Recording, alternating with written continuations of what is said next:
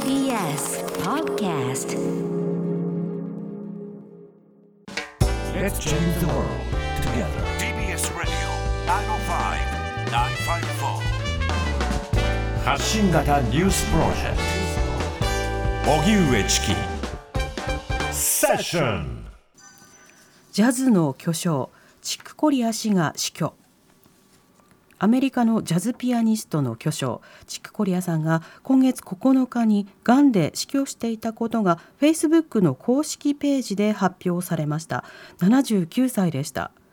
公式ページの発表によりますとコリア氏は稀な種類のがんを患っていたことがごく最近になって明らかになっていました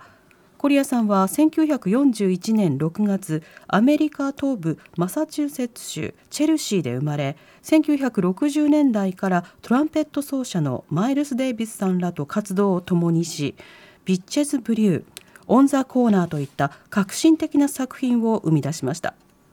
その後も自らのバンドでジャズフュージョンを進化させる一方スタンダードやクラシックラテン系の作品も発表するなど多彩に活動し去年23回目のグラミー賞受賞を果たすなど最後まで第一線で活躍していました。一方でさてジャズの巨匠チック・コリア氏が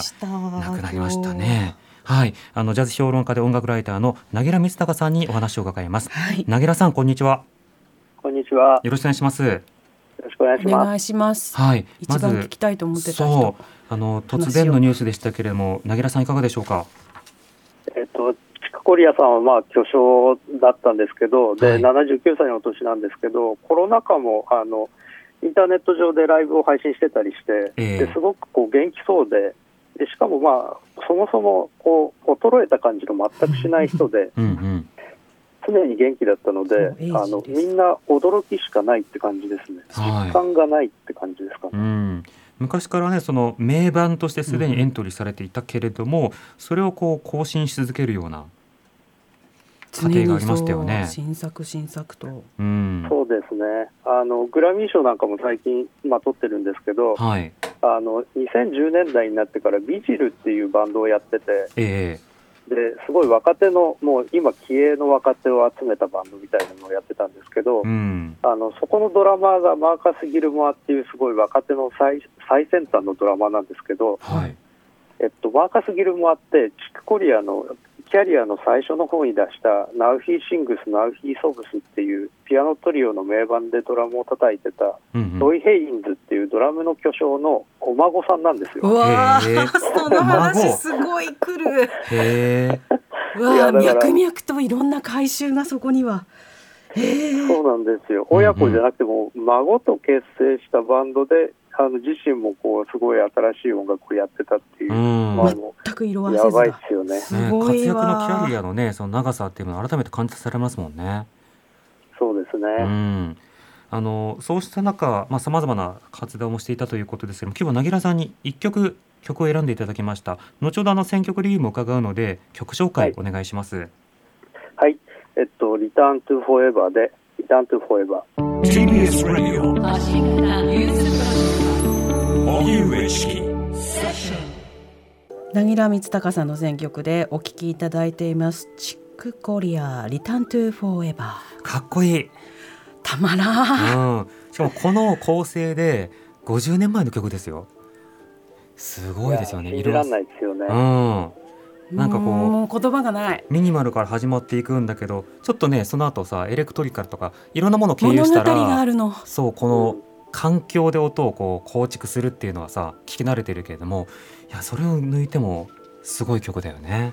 はい、なぎらさんこの選曲理由とこの曲の背景いかがでしょうか。あの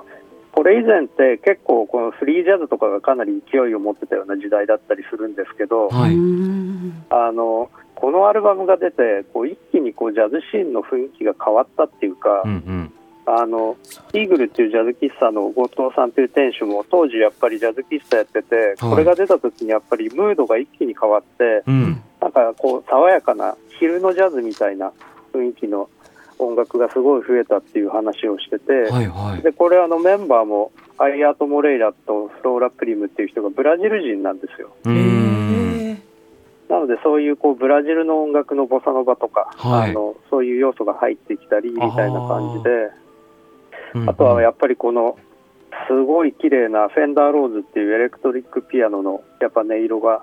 すごい爽やかで気持ちよくて、うんやっぱジャズっていうとどうしてもこう攻撃的な先鋭的な音楽みたいな部分もあると思うんですけど、えそうじゃなくてこう心地よく家でゆったり聴けるジャズっていうえか、うんうんそういう方向を打ち出したやっぱ歴史的な一曲って感じですね。うん、そうですよね。かといって結構ねこうドラム抑えられてるように見えてしっかりとこう手数も入ってとかねそこそれぞれのパート聞くとなんでこの曲の弾き方でこんなにたゆたう感じが出るんだろうってなんか楽しくなりますね聞いてるとね。そうなんですよ、うんあのやっぱりこういう楽しさって今までのジャズの中ではちょっと少ない要素だって気がするので、うんうん、